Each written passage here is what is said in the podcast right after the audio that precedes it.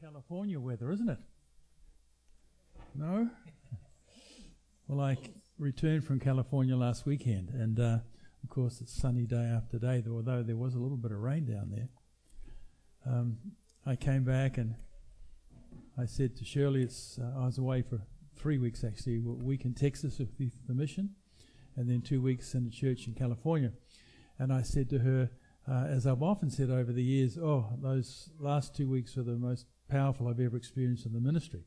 I don't know how many times I've said that, but um, anyway, the, the, last two weeks uh, in California were just wonderful, wonderful weeks. It was just absolutely amazing.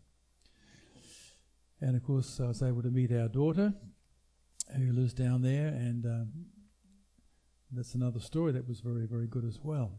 So we're looking in John chapter 5, and uh, I'm, I'm going to be challenged by what I share today. And I trust that you will be as well. We're talking about the authority of Jesus. And rather than read all the verses from uh, verse 18 through to 47, let me just read a few verses, such as uh, verse 19.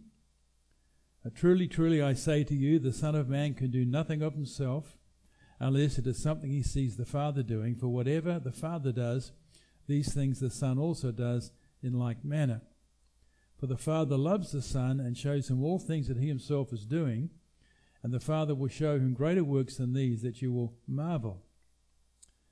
Um, verse 30 I can do nothing on my own initiative. As I hear, I judge, and my judgment is just, because I do not seek my own will, but the will of him who sent me.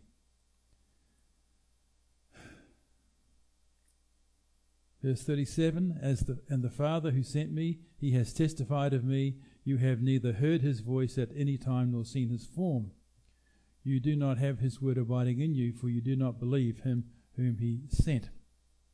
Anyway, the authority of Jesus. Uh, let me just give you five or six definitions of authority uh, that are just from the dictionary. The, the Greek word uh, for authority just speak uh, exousia, which you've heard of, uh, speaks of authority, jurisdiction, liberty, power, right, and strength. But here are some dictionary definitions. Authority, the power or right to give orders. Anyone like to give orders? uh, make decisions and enforce obedience. A person or organization having power or control in a particular, typically political or administrative sphere uh, the power to influence others, especially because of one's commanding manner or one's recognized knowledge about something, a power or right delegated or given, the power or right to control, judge, or prohibit the action of others. Well, let me just take two of these. Uh, authority, the power or right to give orders, make decisions, and enforce obedience. And then the second, a power or right delegated or given a power or right delegated or given. Some of the meanings of the word authority, and then of course Jesus, uh, we know is Jehovah is salvation. Jehovah is salvation. Uh, my Father is working, verse 17 of John 5. My Father is working until now, and I myself am working. So God was working, but Jesus was working it was the Father and the Son working together. Now, let me make a statement. Jesus could do anything. Do you agree with that? Jesus could do anything. Jehovah is salvation. Or could he? Could Jesus do anything? The Son of Man, Son of God? Could he do anything or could he? Philippians chapter 2, verses 3 to 11. Verse 6 says, Who, although he existed in the form of God, he did not regard equality with God a thing to be grasped, but emptied himself, taking on the form of a bondservant, and being made in the likeness of men, being found in appearance as a man, he humbled himself by becoming obedient to the point of death, even death on a cross. I'm reading from the NASB version. It says, He emptied himself. Jesus was fully God and yet he was fully man.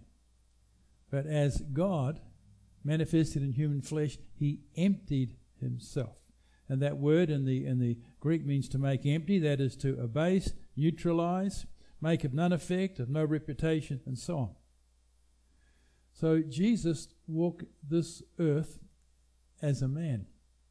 He was God, and yet he laid aside the glory, the power, all that he had as God, and walked this earth as a perfect man. Could he do anything? Well, in one sense he could, but in another sense, no, no, no. As we see in verse 19. Jesus answered and was saying to them, Truly, truly, I say to you, the Son can do nothing of himself. The Son can do nothing of himself unless it is something he sees the Father doing. For whatever the Father does, these things the Son also does in like manner. The Son can do nothing of himself. Well, obviously, he was working. My Father is working until now, and I myself am working. He was involved working with the Father, but he did not take initiatives in himself. He was continually looking to the Father Father, what do you want me to do? What do you want me to say? And the Father showed him things, showed him what he was doing, and so he was willing to harmonize with what the Father was doing. And that's where the power is. That's where the power is. John chapter 5, verse 30. Again, I can do nothing on my own initiative. As I hear, I judge, and my judgment is just, because I do not seek my own will, but the will of him who sent me. Jesus, could he do anything? I can do nothing on my own initiative. He was totally dependent upon the Father to hear what the Father was saying. And as he heard what the Father was saying, he responded to what the Father was saying to him. And John 16, verse 13, talks of the Holy Spirit. But when he, the Spirit of truth, comes, he will guide you into all the truth, for he will not speak on his own initiative. But whatever he hears, he will speak, and he will disclose to you what is to come. So even the Holy Spirit, the finger of God, um, did not function in his own strength, as it were. He was relied upon the, the Father and the Son. Even the Spirit of truth, he will not speak on his own initiative. But I think of my own life, and I'm sure you think of yours, how often we do move on our own initiative, right? Is that correct? Ever done that? Just once or twice? and uh, we step out by faith, of course, and we initiate things that we believe God is wanting us to initiate. But here was the Holy Spirit, the power of God, the finger of God, and he did not act on his own initiative, but only as he uh, heard what the Father was saying did he move. Uh, John 12, 49 and 50.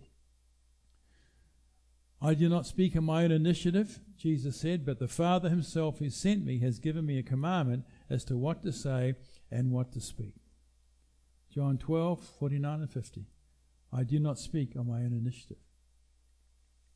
So there's a place that God wants us to be as His people where we are seeing, we are hearing, we are sensing what the Father wants us to do, and we step out to do that. And uh, it, it can be a command, well, I'll look at that in a minute. Chapter 14, verse 10 of, of John. Do you not believe that I am in the Father, and the Father is in me? The words that I say to you, I do not speak on my own initiative, but the Father abiding in me does his works. I found as the years have gone by, it seems like I'm doing less, but somehow God is doing more. Anyone ever noticed that as well? Uh, it's not that we're not working together with God, but there comes to a place where our own strength comes to a place of brokenness to the end of itself. We're totally dependent upon the Lord, and then we're working with Him, but He's doing the work. So I've often said, it's like I'm doing less, and yet somehow God is doing more. There's more fruit, and yet I'm not laboring so hard. I'm not striving to reduce. Uh, I just, um, just Friday, just finished a, the last little pruning of a couple of apple trees. Um, normally they're done months ago, but I've been away and different things.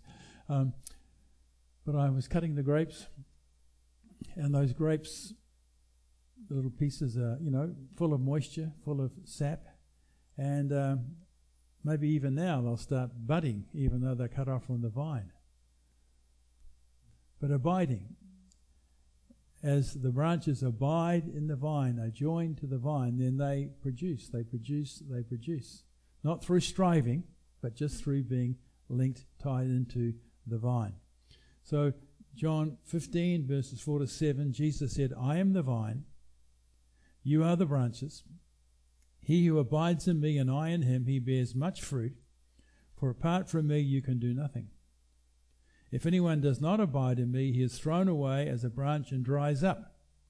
And they gather them and cast them into the fire, and they are burned. If you abide in me, and my words abide in you, ask whatever you wish, and it will be done for you. Now, that, that, last statement, man. If you abide in me and my words abide in you, ask whatever you wish, it will be done for you. Are any of us in that place where we're so abiding that whatever we ask God, He he does for us. We, we've got a lot to learn, haven't we? So much more to experience in God. Three words revelation, declaration, confirmation. Or we could say revelation, activation, stepping out, confirmation. When God shows us something and we step out on that word or we speak that word out, a confirmation, the Holy Spirit always confirms the word that God gives us. We speak the word, the Father is working, but I am working, Jesus said. As we are working together with the Father, as we speak that word, as we step out on that word, something happens. Something happens. Something happens. And that's why I said that uh, the last two weeks in California were just really outstanding as far as I was concerned. People, person after person, leader after leader I was praying for were just amazed at what God did in their lives. And I'm just as amazed. I'm not trying to produce it, it just happens. Because when we hear we speak out that word, the Holy Spirit confirms that word. It may be in a dramatic way, it may be in a non dramatic way. Uh, over now to John chapter 11. John chapter 11, the story of Lazarus. I think we're all familiar with it. I've just used those words revelation, declaration, or activation, and confirmation, but here's another word information. Information. Jesus received some information. Verse 1 Now a certain man was sick, Lazarus of Bethany, the village of Mary and her sister Martha. Verse 3 So the sisters sent word to him, saying, Lord, behold, he whom you love is sick. So information came to Jesus. Was there pressure on him to act? I'm sure there was some pressure through his love for Mary and Martha and Lazarus. Um, information, information. But what did Jesus do? I'm sure he just lifted his heart to the Father. Father, what do you want me to do? Here's a great need, but what do you want me to do? And the Father would have said to the Son, uh, just wait, just wait. Don't hurry off. Because Jesus waited uh, some time, and when he did go, it was like too late. In the natural, it was too late. Lazarus had died. Jesus, if you'd have come, you know, my brother wouldn't have died. you came too late. But no, he came right on time. He came on the time the Father wanted him to come, even though Lazarus had been in the tomb for some days and his body was even smelling as it was decaying. But it was the right time. And we can get information, and often we act on that information, but it's not the time to act on that information. Or maybe God would say to us, if we could hear his voice, uh, No, don't you do that. I want someone else to do that. Or you can do it, but not today, next week. Information, information, information. But what is the Father wanting to do? And of course, Jesus said, Roll away the stone. And he spoke that command Lazarus, come forth. Jesus had authority. He exercised that authority, and there were signs and wonders and miracles taking place. But I want to change the thought here to our authority, the believer's authority in Christ.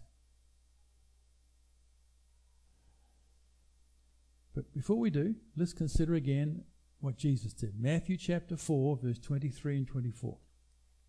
Jesus was going throughout all Galilee, teaching in their synagogues and proclaiming the gospel of the kingdom and healing every kind of disease and every kind of sickness among the people.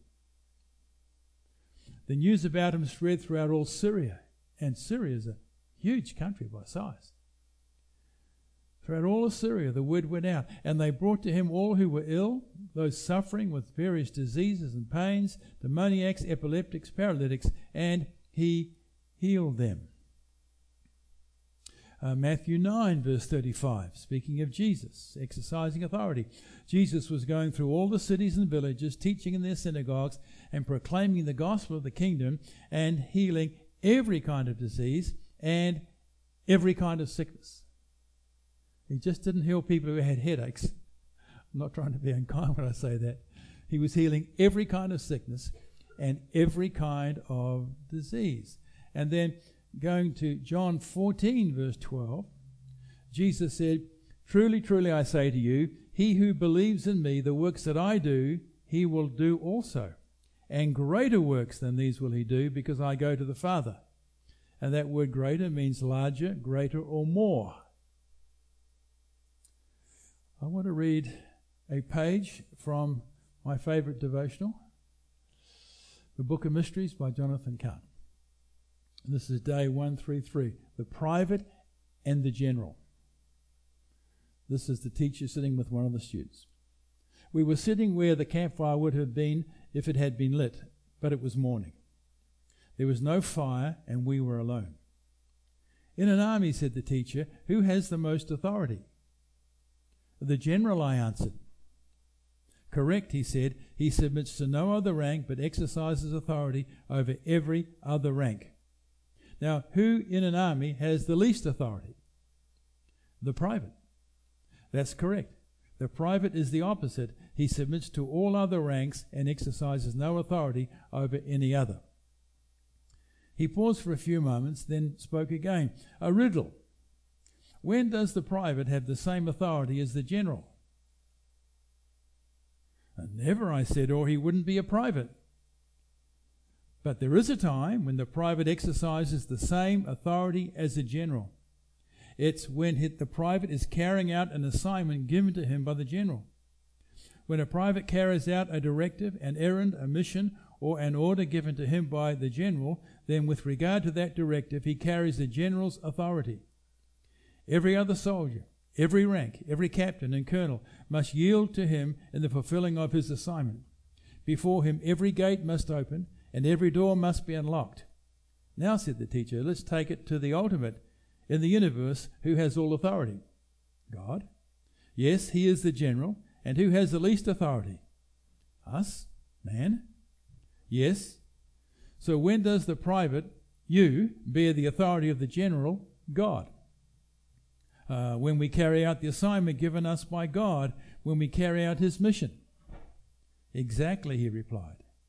If you live outside the will of God, if you act against it, then you will live and act with the authority of a private, which is to have no authority.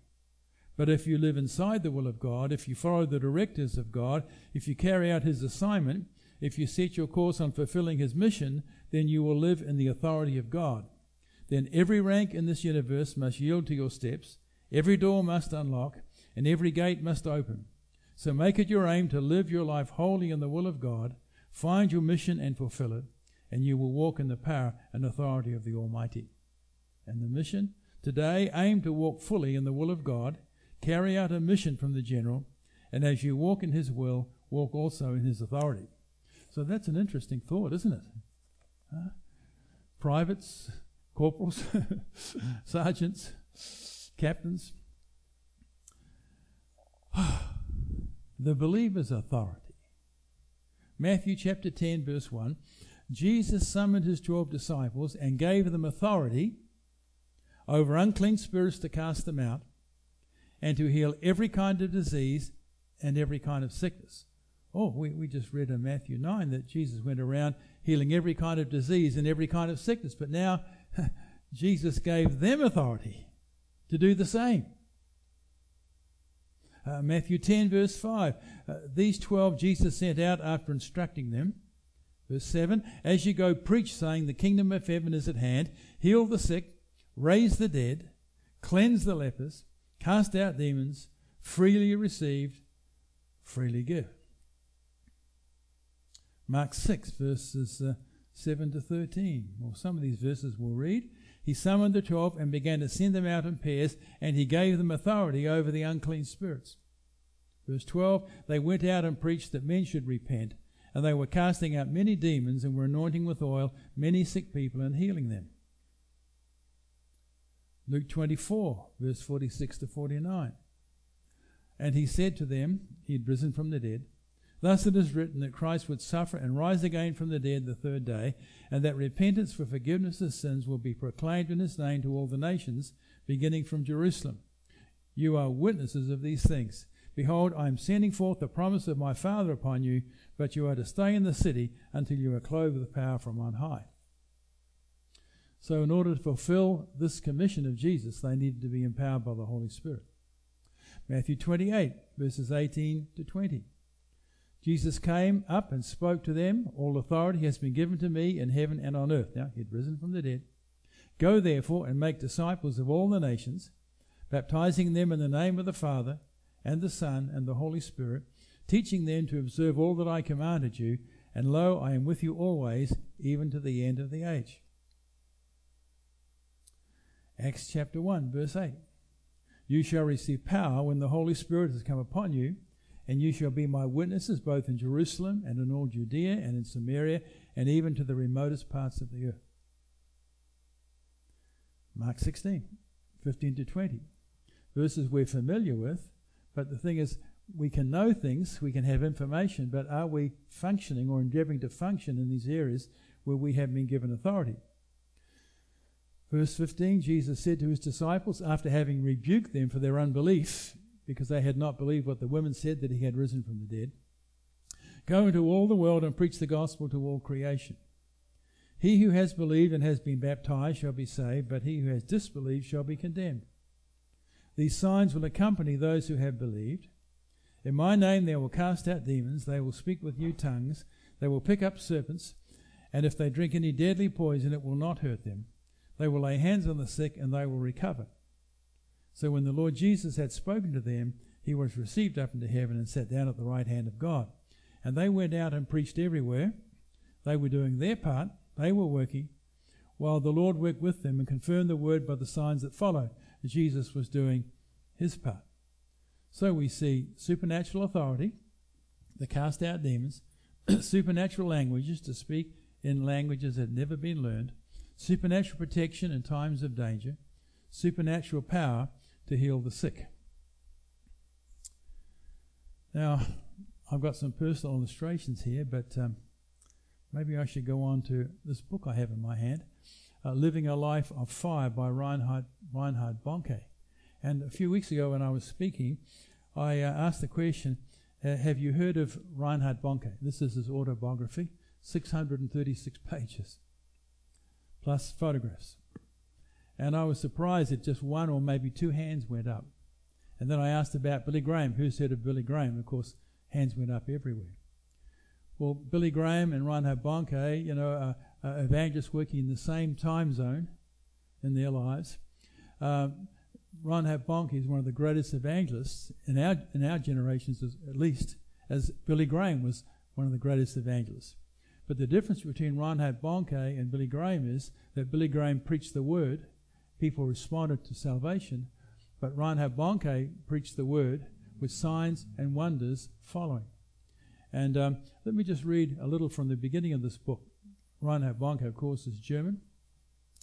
Uh, I've, I've, driven through the village in which he was uh, born. Used to be part of Prussia. It's now part of Poland, eastern Poland. But let me just read the first page of this chapter 1, his autobiography. I sit quietly with an explosive building, building inside of me, with an explosion building inside of me. I lean forward to the edge of my seat. My hands explore the cover of my preaching Bible as my foot taps a nervous dance on the platform. Every molecule of my body anticipates what is about to happen. I think you would feel the same if you were in my shoes. It is a tropical night in northern Nigeria. We are in the heart of Africa. The air is warm and moist and full of sound. A local gospel group performs a melody of praise accompanied by a snakeskin drum. A chorus of birds, frogs, and incense join them from the surrounding trees. The vast crowd standing in front of me radiates heat and expectancy. Nearly 700,000 tribesmen have walked for many miles to the site. Many of them are Muslims. Their upturned faces draw me like a moth to the flame. 2,000, uh, 2,400,000 will attend in five nights of preaching. 2,400,000. More than 1.4 million will accept Jesus as Saviour at the invitations. Follow up teams will disciple each one. Anticipation makes my heart race. What about yours? As you begin to read my story, I wonder what are you like me? Does the prospect of seeing the Great Commission of Christ fulfilled drive you day and night? If not, then I pray that the story of my life will light a fire in you, a fire that will change everything, a holy fire that will convince you that nothing is impossible with God. I see that some in the crowd tonight are crippled. Some lie sick on pallets. Others lean on crutches. Not all will be healed, but some of these crippled will walk. I must tell you, when they walk, I will dance with them across the platform. Wouldn't you? Some are blind, and some of those blind will see. I cannot explain why, but in Muslim areas I see more blind eyes open. I wish everyone could be with me to see it. Chronic pains leave bodies, cancerous, cancerous growths disappear. These are but a few of the signs that follow the preaching of the good news. Now, he's just talking about this present time. He then gives honour to a man in chapter 2 whose name was Ludwig Graf, um, born in Germany, then immigrated to America, was an American citizen, and came back to visit Germany um, just uh, after the Second World War. And he was driving from the south of Germany to the north. And he kind of got lost and came into this little village that only had about 12 homes. Today it's still just a small village or town but it's where Reinhard Bonnke was born.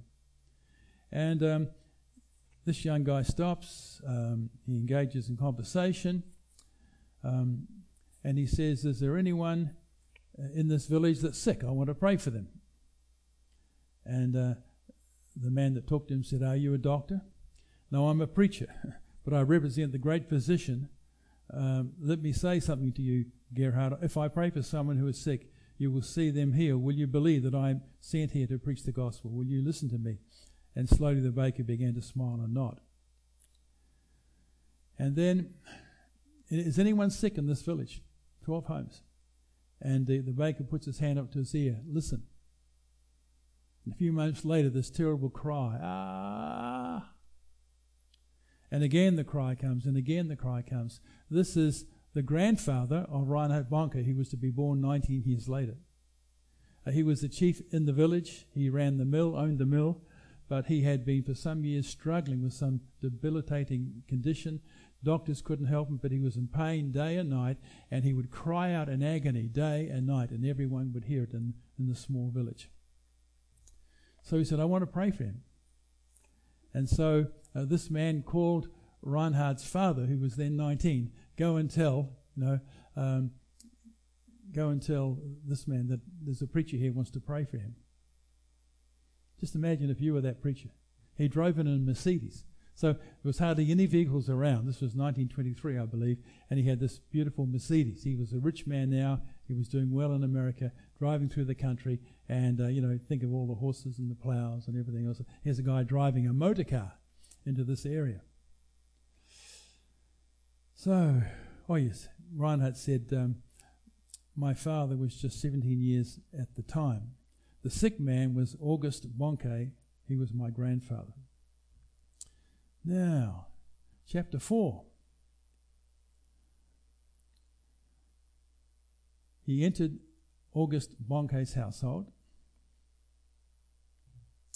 He announced that the Holy Spirit had been sent for a demonstration of the power of God that would make all things new. Divine healings were signs and wonders to confirm the preaching of the gospel. He took the sick man by the hand and commanded that he rise and be made whole in the name of Jesus. August felt a jolt of heaven's power surged through his body. He leapt from his sick bed and stood trembling like a criminal around whom the walls of prison had just fallen. He looked at his arms and legs as if the iron chains that had just been struck from them he felt his once swollen and inflamed joints that they were renewed to a supple and youthful state. His wife Marie, who had been at his bedside for years, began to weep. He began to walk, then to run, then to leap, then to shout. He grabbed his wife and embraced her with tears running freely down his face. A moment ago, he was he had been unable to enjoy the, endure the slightest touch on his skin. Now he was a man set free of pain. He was free indeed. He could embrace life again, and embrace it he did. A new life of health and vigor had been given to a man condemned by an evil and tormenting disease. August Bonnke would never be the same, and, and would never, until the day that he died, fail to testify what God had done for him that day in Trunz. So this was the grandfather of Reinhard Bonnke, a miracle. And so, right at the beginning of the story, um, he wants to honor that man who visited the village and who prayed for his grandfather, who never saw the miracles that were to follow through um, this grandson as he got older. And then it's a very, I find, a fascinating story of of um, how the father, he was in the Second World War, um, was in the German military. He had no idea what the Nazis were doing, had no idea of the concentration camps. And when he came back to his home after the war, he was in shock and he felt so ashamed that he had been supporting a regime that had been doing such terrible things to those minorities and to the Jewish people. And he grieved much. But he became a pastor of, of the village church, just a small village church. And uh, he had other sons, and he thought his mantle would fall on his older son. But Reinhard was the one that had the mantle, and he kept wanting to preach and do things, but the father just pushed him aside, pushed him aside, pushed him aside. Like David with the sons of uh, Jesse, right? Just pushed them aside. But it was Reinhard who was the one that was going to be anointed by God with a burden to go to Africa. Africa, Africa, Africa. Well, he finally gets to Africa and he's preaching to crowds of some thousands. But it wasn't too long before he's preaching to tens of thousands, before he's preaching to hundreds of thousands. And of course, the people would meet in the open air, and he wanted to build a big tent. Couldn't be done. He wanted to build a tent, I think it was size of six football fields, would take 34,000 people. Anyway, there was a company that were able, was able to build that tent, but they only used it just the first few meetings because it was too small. 34,000 filled the tent, thousands outside, so they actually gave that tent away to another organization. And so hundreds of thousands would come to the meetings 200,000, 500,000, 800,000. In fact, in um, uh, I just looked up some things here. In 2001, 3,630,000 souls were saved in the first three months. 2002, in the first three months, in three Nigerian crusades, 4,868,547 souls accepted Jesus. I mean, this guy was reaching multitudes, multitudes, multitudes. And when he began to pray, after he'd done the preaching, gave the call for salvation, the first thing he prayed against was blindness. And he would say, Blind eyes be opened. And all over that vast crowd, and there are pictures here of the crowds, um, not everyone who was blind would see, but eyes were opened. Crippled would walk. Cancerous growths would drop off. I mean, signs and wonders and miracles, just like we've been reading in the Bible. Now, I'm not a follower of Reinhard Bonnke. I think I've been to his website once um, years ago because um, he put out a special video at the time before DVDs. Um, he was in an African country, either Ghana or maybe Nigeria, and he was asked to dedicate a new church building. And so I went online to see if I could find that testimony. A pastor had been involved in a car accident three days earlier and had died. The steering wheel had come into his chest and crushed him, so he was dead. But Hebrews talks about women received by resurrection, received their dead back by resurrection. This wife, this pastor's wife, was believing God to raise her husband from the dead. And so, the three days after he had died, she had the body driven to this church, this new facility, and tried to take the body into the auditorium, but she was hindered from doing so. But she wouldn't take no for an answer.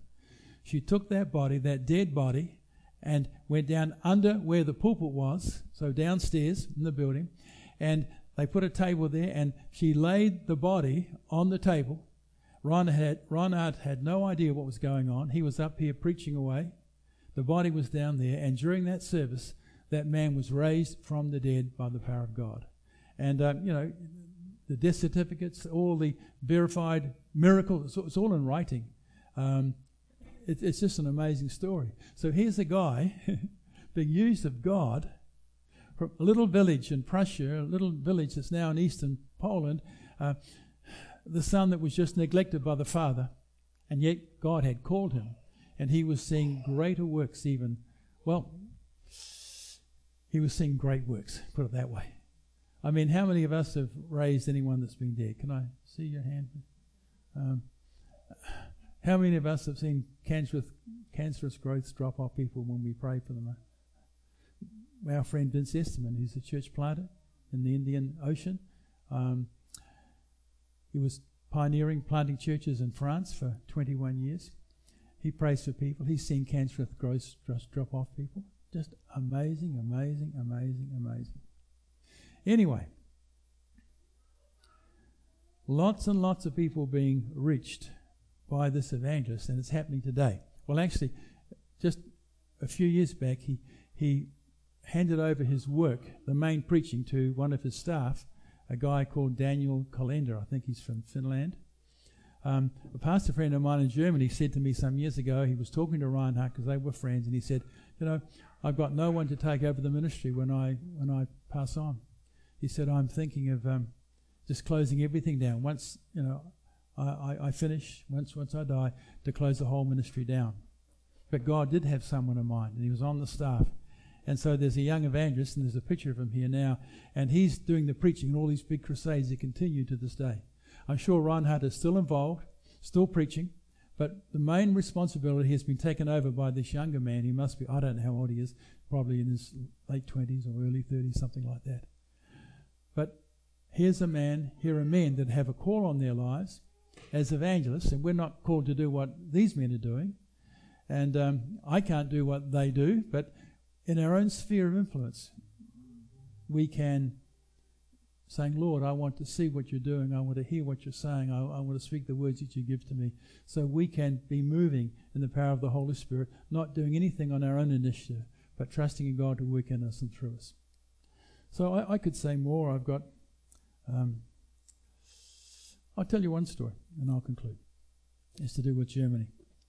Uh, there's a Bible school I've gone to many times in Germany uh, great Bible school. It, the property is a beautiful property in the small town overlooking um, the surrounding countryside. It was uh, uh, property used by the Nazis during the Second World War. It was a place where mechanics were trained, and uh, it's just just a beautiful location. But it's now a Bible school. And the last time I was in touch with the Bible school, they were having problems. They didn't have enough accommodations in the school in the small town to, to handle all the people wanting to come to the Bible school. So that's a good problem to have, isn't it? Wonderful. Well, um, each time I would go, I had an interpreter. Her husband was a former Lutheran minister. Just a wonderful, wonderful couple with two beautiful uh, young ladies, their daughters. And I was told that she was an excellent interpreter, an excellent interpreter. And so on this occasion, I was in the quarters where visiting speakers stayed, and I'm praying for this interpreter early in the week, and her husband was with us, so the three of us were there. And I was endeavoring to say, Lord, I can't do anything on my own initiative.